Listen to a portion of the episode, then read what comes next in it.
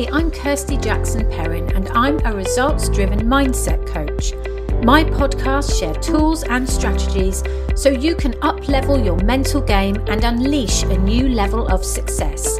This is thought-provoking and pokey stuff, and with my help you'll get to where you want to be in life. Sounds like your kind of thing? Then subscribe and share the love with the people you know, because mindset matters, and we can all do with a dose of that.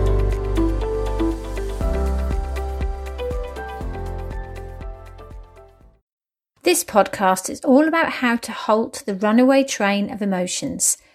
Last week I didn't feel so great. I felt low, blue, lethargic, and I didn't want to do anything. I didn't want to work. I didn't want to speak to anyone. I just felt like hiding under the duvet. It was as if there was a big grey cloud that had descended. I was feeling blur, but I couldn't pinpoint the exact reason why, for if I could surely sort it. My husband and I take it in turns to walk the dogs in the morning, and if it's not a day when I take the hounds out, that lack of exercise can manifest itself into a feeling of lethargy. However, even walking the dogs wasn't doing the trick last week. The morning walk wasn't getting me into the right mindset. So what was going on? Tiredness. Sometimes this means we can't see the wood for the trees. Maybe me recently joining the gym and getting used to all this new exercise was taking its toll, as my body got used to the new routine. But it didn't feel like just tiredness. My eldest is taking her GCSEs. I know I'm thinking about her a lot and keeping an eye out to ensure her mindset is in a good place. Now, I don't like to subscribe to the phrase, you're only as happy as your most miserable child, but, well, I do subscribe to it, rightly or wrongly. Whilst we cannot make our children happy or confident, we can only create an environment where our children can create their own happiness and confidence. Ultimately, it's down to them. However, when they don't feel in a good place, well, we love them and it can hurt to see them like that. Maybe I felt like I did because one of my children had COVID. We had a family party at the weekend and she didn't show symptoms until afterwards, so I then worried that she'd been infectious around them. Also, her chest has been feeling tight with the virus, a symptom she didn't have when she had COVID back in October. And I had a funeral last week for one of my lovely neighbours. It could have been one or any of these things, or all of them altogether, which my brain was processing and hence the emotions I was feeling. How did all this present itself? Well, I found it challenging to motivate myself to get showered and dressed. I kept checking my phone for messages, things of interest on social media, looking at the news headlines, anything that would distract me from my thoughts.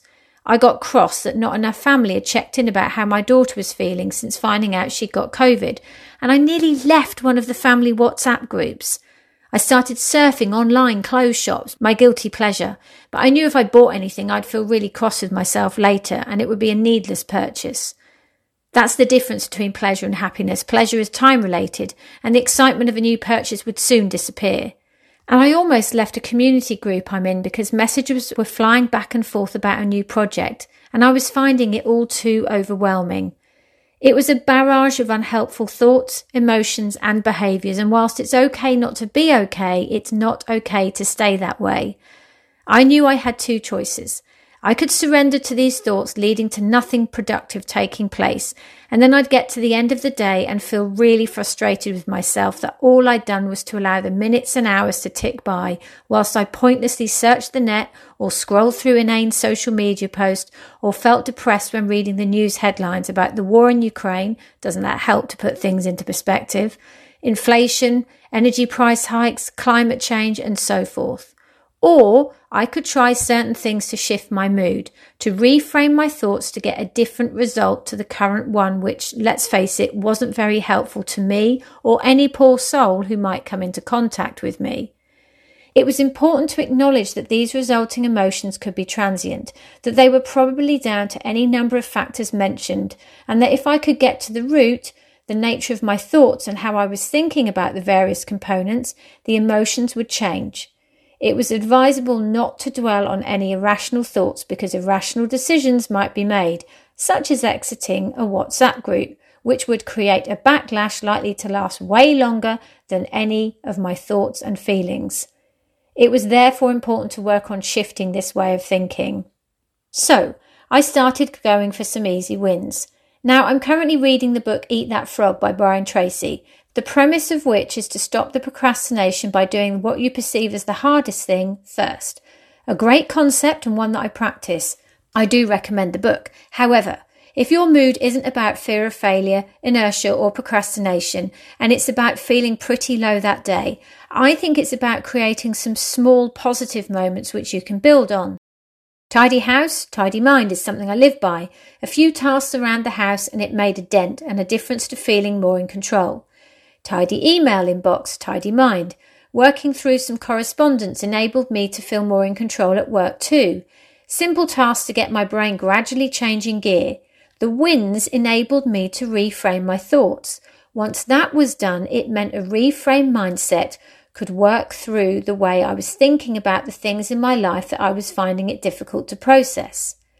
When you're feeling low, blue, lethargic, lackluster, it's important to listen to and acknowledge your thoughts, process them, and begin the work to understand why you are thinking the way you are.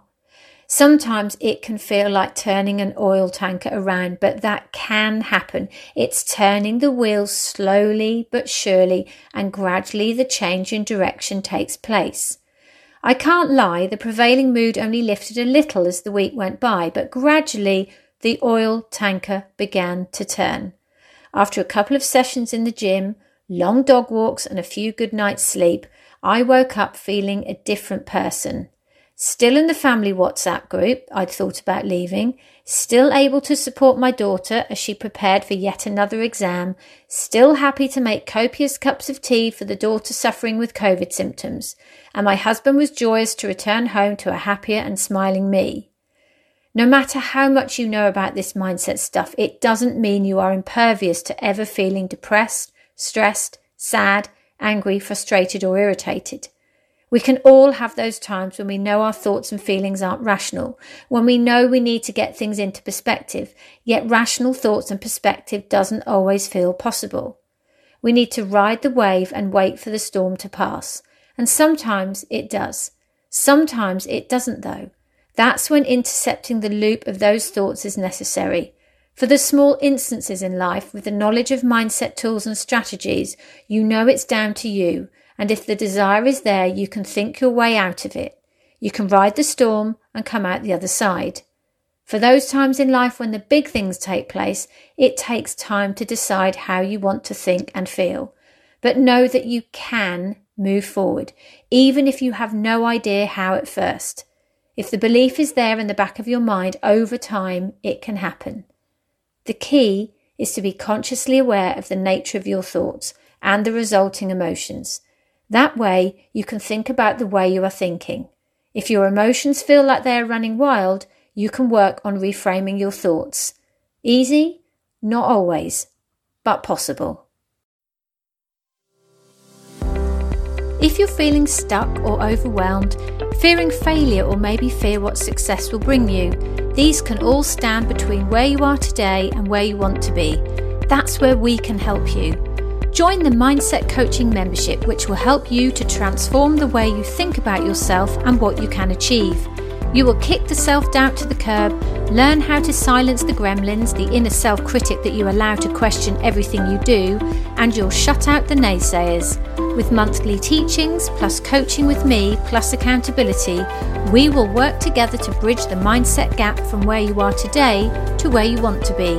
Head over to winningedgemindset.com/bridge-the-mindset-gap. Do it now, check it out and sign up.